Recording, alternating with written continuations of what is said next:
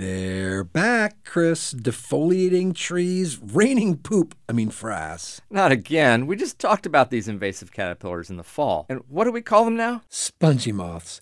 And we'll learn about a native bird who's thrilled they're back. I'm Dave Anderson with the Forest Society. And I'm Chris Martin with New Hampshire Audubon. And this is Something Wild.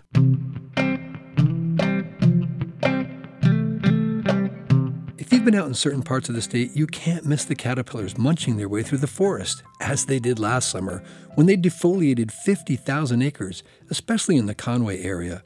Formerly known as gypsy moths, the Lymantria dispar are now called spongy moths. And the reason uh, it's called spongy moth is because of the appearance of the egg masses. They're just kind of spongy, hairy masses that cover everything. So it's spongy eggs, not spongy moth. Correct. Yeah. Okay. yeah. I guess maybe yeah. spongy egg moth would have been more accurate. We recently sat down with Bill Davidson, forest health specialist with the New Hampshire Division of Forest and Lands.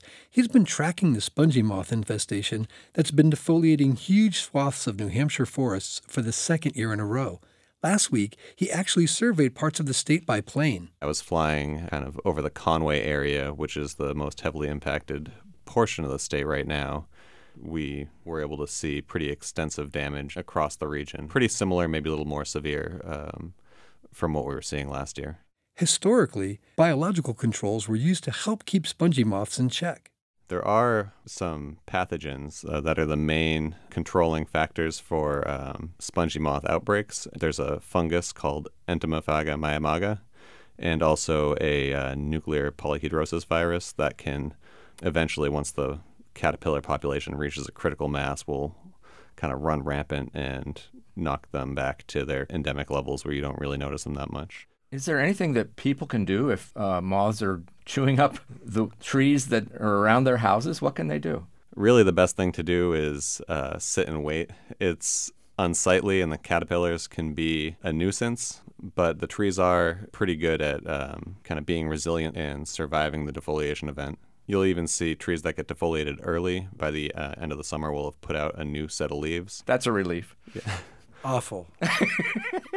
but there are a lot of kind of home remedies that I see people try. Things like putting burlap around their trees. Um, or spraying insecticides. It's like trying to fight a tidal wave, though, right? It yes, exactly. It, it's not effective. We have some of Bill's photos of this year's spongy moth outbreak at nhpr.org. With so many caterpillars, you'd think that the birds would be ecstatic. Most birds can't digest the large hairy caterpillars, but our regular resident blue jays and Baltimore orioles do eat them. The spongy moth caterpillar outbreak means that we may get a chance to see two usually shy and relatively hard to see birds the black billed cuckoo and the yellow billed cuckoo. These two caterpillar specialists follow outbreaks of spongy moths, webworms, and tent caterpillars. Cuckoos are secretive and tend to perch motionless for a long time, so finding one can be really tricky.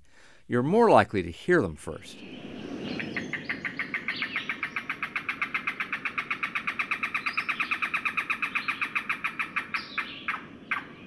Cuckoos eat lots of spiny caterpillars those spines end up sticking to the lining in their stomach. So periodically, they shed their stomach lining, coughing it back up in a pellet, like an owl.